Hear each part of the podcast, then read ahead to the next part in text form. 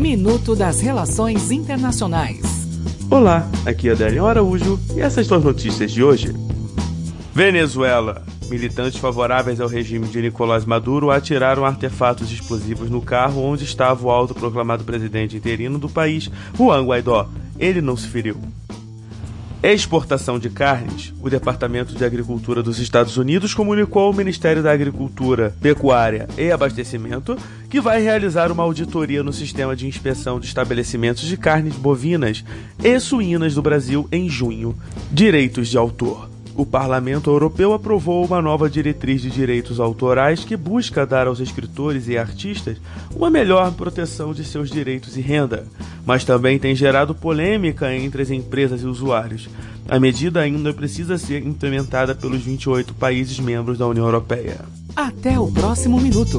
Enquanto isso, aproveite mais conteúdo no portal seire.news.